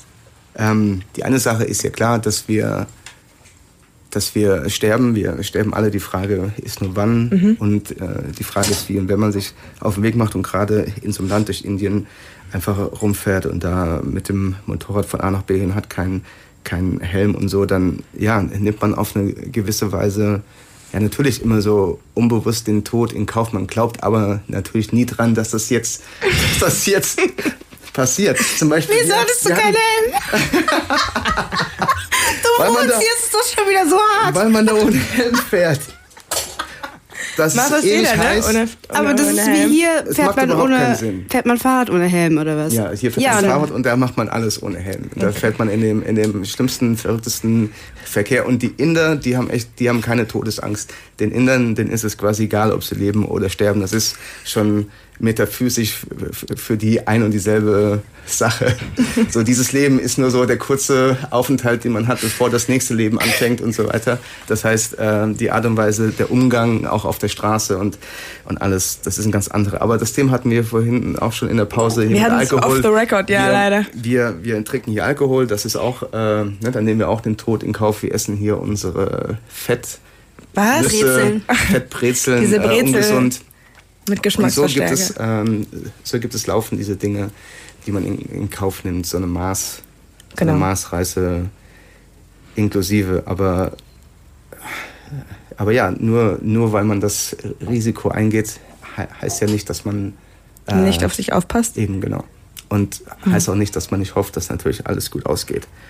Ja? Also ich, ich will ja nicht sterben, aber habe vielleicht gemerkt, dass wenn das zu dem Leben, was ich führen will, so ein bisschen Risiko dann einfach dabei gehört. Das, ich Hm. ich will es mal so ausdrücken. Oder mehr, mehr Risiko, als wenn ich jetzt hier einfach in Köln wohnen bleiben würde und sofort gehe. Okay, du kannst auch, du kannst auch äh, in Köln am Zebrastreifen überfahren werden. Ich meine, Das hatten wir auch, ja. ähm, also das gibt's natürlich auch, ne? Aber es geht ja irgendwie, oder uns, uns, uns ging, ging, ging es irgendwie darum, dass man natürlich äh, mehr im Kauf nimmt, wenn ich meine, du könntest schon einen Helm anziehen in Indien. Theoretisch ginge das, aber da, du willst ja auch dieses Lebensgefühl das, mitnehmen und, da- und, und da irgendwie ankommen und Das ist das Komische, weil Ja. hier, hier in Deutschland würde ich auf jeden Fall immer einen Helm tragen und dort Okay. nie. Und das ist, Ja. weil, weil man auch anders fährt. Hier hat man, ja gut, wenn man sich da ordentlich hinlegt, dann stirbt man auch. Also ich habe auch da schon natürlich ein paar aufgeplatzte Schädel äh, gesehen in all meinen Jahren. Aber der Punkt ist, es ist ein, ist ein ganz anderes Land. Äh, die Art und Weise, wie man, wie man einfach äh, fährt, also im Verkehr ist anders, wie man über den Tod denkt, ist anders. Es ist heiß, es macht überhaupt keinen Sinn. Man, man redet viel beim Fahren mit seinen anderen Leuten, man fährt mit seinem Freund, man will sich ja unterhalten können. Beim Fahren, da würde so ein Helm auf jeden Fall stören. Der Helm stört, weil es dann viel zu heiß ist äh, drin. Ich kann mir nicht vorstellen, ich hatte, das habe ich in meinem Buch äh, über Indien beschrieben, wo ich einmal quer durchgefahren bin und bin dann in so einen Staat gekommen, in so eine Stadt. Und da war es auf einmal Pflicht, dass man einen Helm aufhat. Und ich mich, in welcher Stadt war das? ähm, Mangalore. Aha. Und da, und da war dann auch dann vorher so vor der Stadt überall die, die Leute, die so Helme äh, verkauft haben. Und ich wurde dann echt von den Leuten vorgewarnt, nee, das ist kein, kein Witz, weil eigentlich darf man in Indien auch nicht ohne Helm fahren. Eigentlich, aber es macht jeder. Also Okay. keiner, Ja, aber ich, keiner. ich finde es halt irre an der Stelle, so dass so gesellschaftliche Normen einen dazu bringen, dass man dann einfach auf Sicherheit vielleicht scheißt und dann in dem Fall halt so sagt so, ja, aber der Coolness-Faktor ist vielleicht gerade wichtig oder dass ich halt irgendwie sozusagen hier ankomme auch so ein bisschen und deswegen trage ich jetzt keinen Helm. Aber für mich klingt das auch alles so ein bisschen nach, ich brauche diesen Adrenalinkick. Ähm, nee, das gar nicht. Es sind einfach so, es sind einfach wirklich ganz pragmatische Dinge. Im Endeffekt, wie, wie das ist äh, zu heiß, man muss den Helm irgendwo, irgendwo ablegen, er wird dir dann geklaut oder plötzlich hat man so eine Helm dabei. Die Inder schleppen nichts so mit. Das ist total komisch für die, dass man jetzt so eine Sache mitschleppt, die man sich beim, beim Fahren auf den, auf den Kopf setzt und dann hinterher den ganzen Abend irgendwo bei sich dreht oder den ganzen Tag. Das ist ein anderes Konzept. Äh, es hat viele Vorteile, weil es einfach, klar, oh- ohne, ohne Helm zu fahren und man äh, fährt barfuß oder in Schlappen und man spürt einfach Wind und Sonne mehr. Das Gefühl der Freiheit ist natürlich sehr, sehr, sehr viel größer, aber das ist gar nicht der, äh, der Punkt. Wie gesagt, ich hatte mir, ich hatte mir diesen Helm dann äh, wirklich gekauft und aufgezogen und fand es super gefährlich mit dem Helm auf einmal. Die einzige, die einzigen zwei Tage, die ich Angst hatte beim Motorradfahren in Indien, was ich jetzt seit But why? 16 Jahren mache, weil man, wenn man, keinen Helm, schön, dass wir beim Helmthema Ja, gelandet aber sind. vom Mars Ähm, zum Helm Ja, auf der weil, Straße Indiens. weil ohne den Helm, also der Verkehr in Indien, das ist in anderen Ländern auch so, geht viel über das Hören. Über das Hupen, Ja, ne? Die Leute kommen Ja. von hinten, die hupen, man hört sie durchs Hupen, man hört sie durch das Geräusch, was der Motor macht, durch das Ankommen und man sieht sie auch eher, wenn man keinen keinen Helm anhat, weil dann da hinten im Augenwinkel kommt was und man spürt das, auch wenn man so diesen Luftzug von hinten schon fast vorher an den Nackenhaaren irgendwie fühlt. Und wenn das alles fort ist, ich hatte diesen Helm auf, plötzlich war das leise, ja, es war alles so, so ein, ich hatte so einen Dämpfer auf. Ich konnte kaum noch sehen, ich konnte mich überhaupt gar nicht gut ne, äh, orientieren. Ich habe fast gar nichts gehört und war so wie so isoliert auf einmal auf der Straße, so ganz, ganz alleine. Das kann man hi- hier machen in Deutschland, weil es sehr, sehr klar ist, wie man hier fährt und keiner fährt kreuz und quer und man kann sich einfach, man kann alleine fahren und sich darauf verlassen, dass alle anderen so ungefähr so die gleichen Regeln, Regeln befolgen. In Indien ist das gar nicht so. Man muss äh, mit dem Verkehr und mit der Lautstärke und dieser Gewalt und der Sinnlichkeit des Verkehrs auf jeden Fall eins sein, weil sonst, sonst, hat, man, äh, sonst hat man auf jeden Fall ein Problem. nee, das war echt, ich war so froh, dass ich diesen Helm danach, ich habe den einfach am Straßenrand, bin da raus aus Mangalore, habe den am Straßenrand hin, hingelegt und, ähm, und dann war es wieder gut. Wir sind ja quasi fast äh, am Ende dieser Sendung angelangt. Bevor wir, bevor wir zum wirklichen Schluss dieser Sendung kommen, die natürlich eine kleine Überraschung ist, ähm, und äh, die Sina gleich mit dir machen wird, äh, Dennis, ähm, ist natürlich noch eine Frage ähm, offen geblieben, die wir bisher nicht beantwortet haben. Was machst du mit der ganzen Kohle? Die habe ich schon ausgegeben. Was? Äh, nee, nee, äh, zum Teil schon.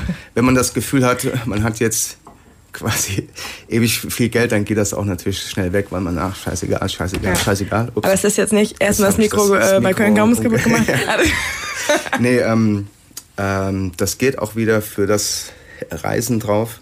Ich werde im, im Herbst einen Monat äh, zurück nach Griechenland, da auf meine, meine Insel, wo ich jetzt auch ähm, letzten Sommer war lange. Worüber du auch was Und geschrieben wo mich hast. auch, richtig? genau. Ja. Das, ach so, hier Werbung in eigener Sache. Ja, mein mein. Griechenland-Buch ist gerade erschienen. Das heißt äh, nochmal, vor zwei Wochen. Das heißt Licht? Über allem Licht. über allem Licht. Das ist äh, ja über meine Reise durch Griechenland. Und da war ich, ähm, da war ich eben lange auf, ja, ich nehme auch noch einen Schluck. da war ich auf Tinos. Das. Tinos, das ist eine, eine äh, Kykladeninsel. Und da würde ich gerne wieder hin zurück, so im Herbst. Und dann geht's im Winter wieder zurück nach Indien und äh, Hast Ja, du da so eine, so eine. Homebase im, in, Ja. in Anführungsstrichen? Also Ja. wo ist die? Dann Delhi oder? Äh, nee, die ist im, im, im Süden von Indien. Das ist so ein kleines, kleines Dorf in der Nähe von Pondicherry. Also viele Leute kennen Kerala. Das ist unten die Südspitze und auf der anderen Seite, äh, wo es quasi nach Sri Lanka geht, da ist Tamil Nadu, so heißt der Bundesstaat. Und da bin ich dann immer. Hast du noch einen Song für uns eigentlich? Ja. Oder? Habe ich doch. Ich habe doch. äh, Ich weiß gerade Ja, nicht. genau. Das hat mit dem Mars gar nichts zu tun. Das ist einfach nur mein absoluter Lieblingssong gerade. Von Emerson heißt der gute Mann. Gute Mann.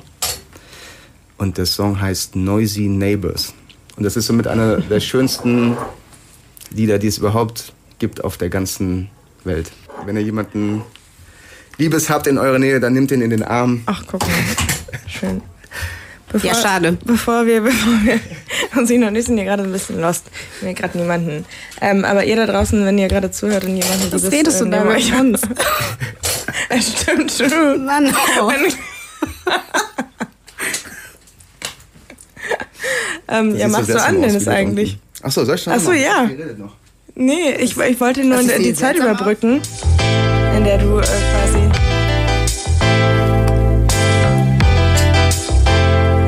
den Song anmachst.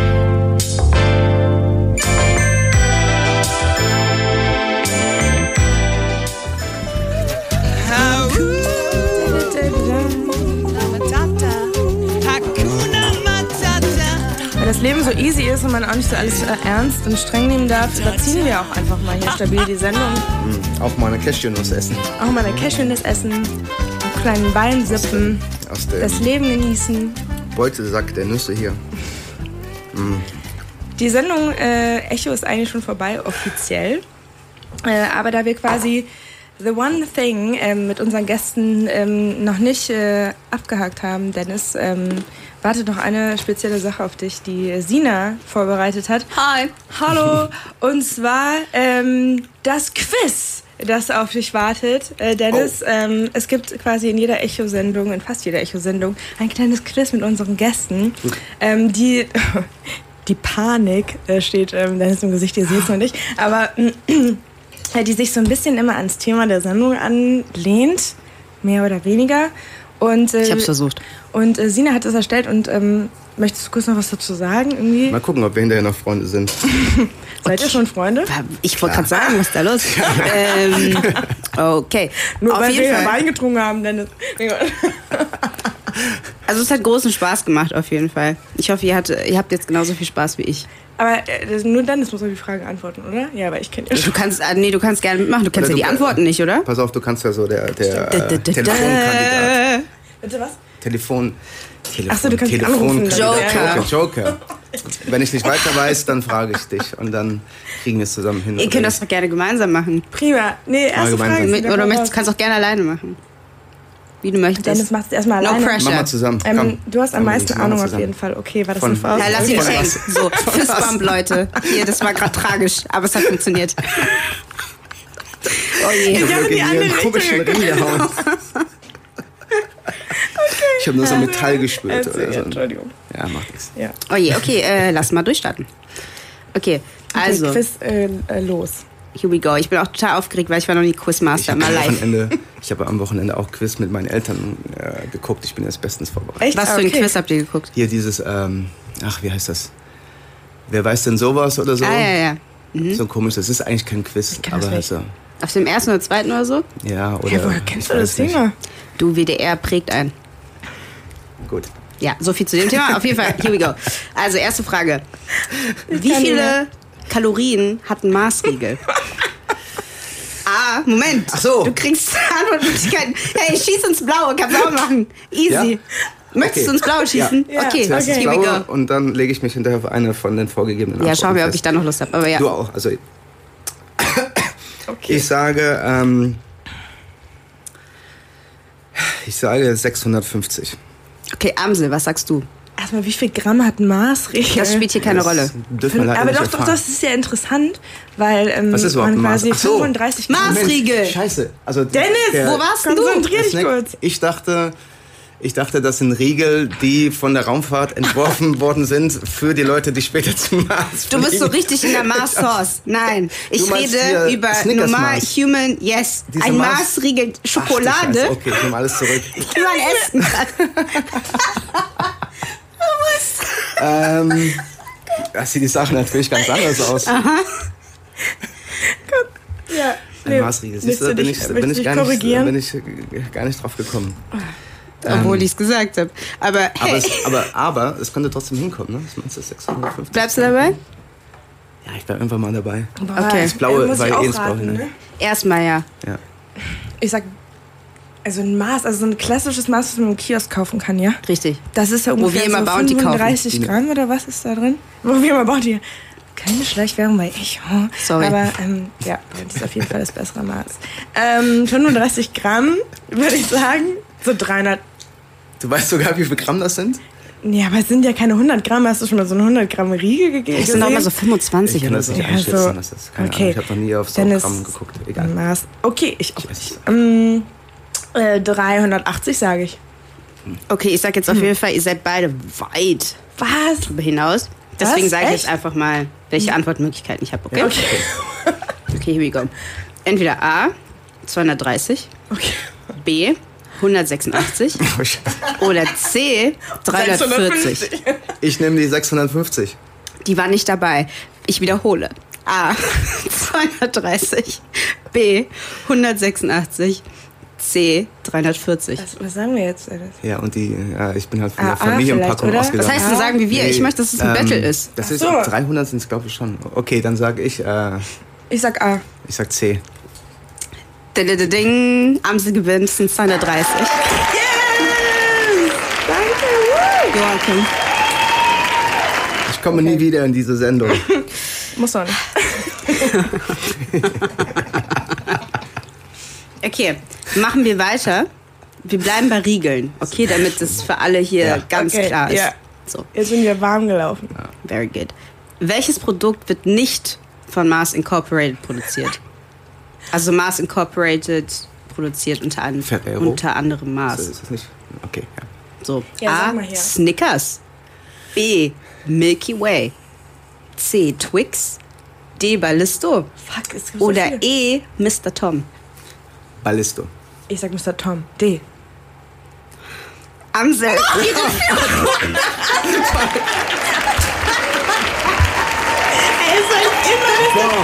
Das ist, weil Ah, ich immer korrekt. Mr. Tom esse und das sind die Erdnüsse. Ich hier dachte, voll sie können Ja, das abgefertigt. so- Äh, immer mir, so mir ist auch richtig schwer gefallen, da was zu finden, Ja, was ja. nicht, weil die machen einfach alles gefühlt. Ja, okay. Aber ja. Okay, weiter geht's. I'm so sorry. Wer führte bei dem Film Der Marsianer, The Martian, Regie? Oh, Darf ich vorher schon sagen? Ja? wow. Ron Howard? Nein. So, bleibst du bei der Antwort? Nein, der hat diese One One Howard hat diese Mars-Serie äh, gemacht, die auf Netflix lief. Die ist sehr gut übrigens. Nee, mach mal deine drei, Entschuldigung, Okay. ich war zu voreilig. Ja, okay. Ja, mach kurz. A. Tony Scott. B. Ridley Scott. C. Frank Scott. Ja, B. okay, B. Okay, Freunde. Das war Wir haben ja Teamarbeit. gewonnen, aber 3 zu 1 steht's jetzt. Okay, niemand. kann ich. Ach so, für ihn? Ja, okay, mach halt. Ein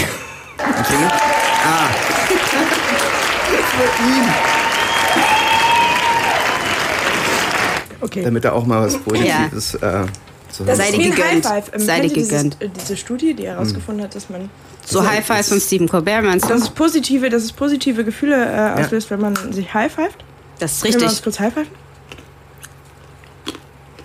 Bam. Okay. Und jetzt schießt er mich einfach dabei aus. Sina, Ich du möchte bist an dieser Stelle einen Schritt zurückgehen. Das ist der Feind. Da hinten. Fast zur Hölle. Okay, weiter geht's. Wie heißt Bruno Mars wirklich? A. Hank. Gonzalez. B. Peter Hernandez. C. Adam da Costa. Boah, ich habe keine Ahnung. Boah, Du machst zuerst und ich, äh, ich muss voll raten. B. dann sage ich C. Ich rate ja auch. Sag nochmal, was war B? Wirklich? Soll ich wiederholen? ja. Okay. A. Hank Nochmal die Gonzalez. Antworten. Ich habe C B. gesagt, oder? Du Peter Hernandez. C. Peter. Adam da Costa. Auf jeden Fall heißt der Peter. Adam da Costa. Peter. Das ist alles komisch. Und was sagst du? Ich mache einfach C trotzdem. B. Komm. Ey, Amsel zieht ab. Auf jeden Fall. Es ist unfassbar. Er heißt wirklich Peter Hernandez. Er heißt Trotzdem High Five. Peter Jean Hernandez tatsächlich. Geil. Okay. Okay, wie viele Fragen? Und jetzt letzte Frage, letzte Frage, aufregendste Frage, weil Das ist hier aber gibt die es alles keine entscheidende Frage. Richtig, Wer die weil gewinnt, der hat gewonnen. hier gibt es Was? keine Antwortmöglichkeiten. Hier gibt es keine Antwortmöglichkeiten, Freunde. Was? Okay. So. Also? Blau. wer gehört alles zur Sailor Moon Squad? Also, nenn alle anderen, ich sage auch wie viele, vier Sailors, die da am Start waren. Hast du Sailor Moon geguckt, Dennis? Haben Nee. wir hier Ich einen hätte beinahe, ich hätte beinahe auch gefragt, wer Bruno Mars ist, aber ich habe mich nicht getraut. Ich habe einfach C genommen. Ey, Ich habe echt noch überlegt, ob wir einen Song von Bruno Mars spielen und fand's witzig, aber ich hab gedacht, ich Wäre dann gar nicht mehr so witzig gewesen. Also ich habe den Namen mal gehört. Wer ist der Peter? Hier, Sailor Moon, wir haben hier Ah, was im System. Wirklich? Ja. Was Das ist ist zu krass. Ah, nee, warte, warte, sorry. Sailor Moon! Und Oh, wow, direkt bestimmt. Die Stimme ist höher, als ich dachte. das ist ein okay. Film. Sailor Moon? Das ist Serie. eine Serie. Manga, Manga- Anime. Serie. All das. Die haben so ganz lange Haare immer und so Zöpfe. Und so Outfits. Gut, schieß los. Habt ihr, habt ihr eine Antwort für mich? Ach so, nee, warte, okay. Kannst du die Frage mal nochmal, wiederholen, ja. Klar. Also, Wie, wie bei der Münchenprüfung. Ähm, Ja. Kann sie die Frage nochmal wiederholen? Ich habe die Frage akustisch nicht. wer gehörte alles zur Sailor Moon Squad? Also welche vier weiteren Sailors gehören dazu, Kannst du außer die- Sailor Moon? Honeymoon? Nee, ist nichts mit Moon, das sind die Planeten dann. Oder? Ach so. Plutonia? Haut aber raus. Plutonia? Plutonia. Äh, Pluto. Ja. Gibt es das eigentlich noch? Ist er eigentlich gar kein. Der ist tot, das weißt du auch. Frag doch nicht so. Jetzt könnt ihr mir bitte diese Frage beantworten. Venus. Venus.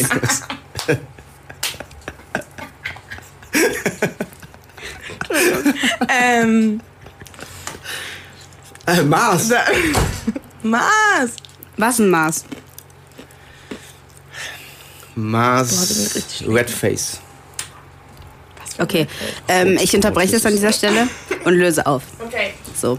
Okay, die weiteren vier Ja, Sailors, die in Sailor Moon Squad waren, und das gehört zu allgemeinem Wissen auf jeden Fall, ist Sailor Mars, Sailor Venus, Mast oder Mars? Sailor Venus. Mars, Sailor du. Ey, Ich hab doch Venus du Ja, gesagt. hab hast gesagt. Mars de irgendwas gesagt, de Red, Ich habe Honeymoon. wie Ramon de Lilac. Ich habe Honeymoon und Sailor Mars und äh, nee, Mars. Lassen wir das. Ich möchte bitte diese Antworten hier nennen können, okay? Also, es ist Sailor Mars, Diese Mandeln sind köstlich übrigens. Sailor Venus, Sailor Merkur und Sailor Jupiter. Habe ich nicht Venus gesagt? Ja, aber nur Venus.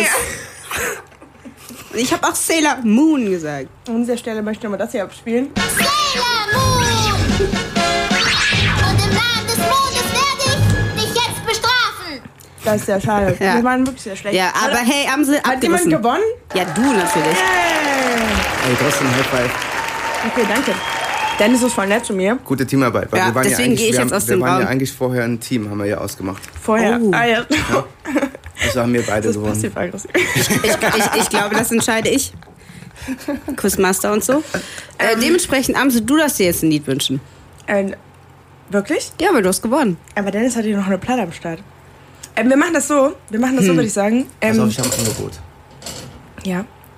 Du kannst dir das Lied äh, wünschen, was ich jetzt da noch vorhin schon Okay, mal... sag mal, Das sag mal was wäre was wär das? Ich spiele, ähm, du spielst deinen Track ähm, und äh, du kannst ihn gerne schon mal anmachen und ich moderiere dich ab.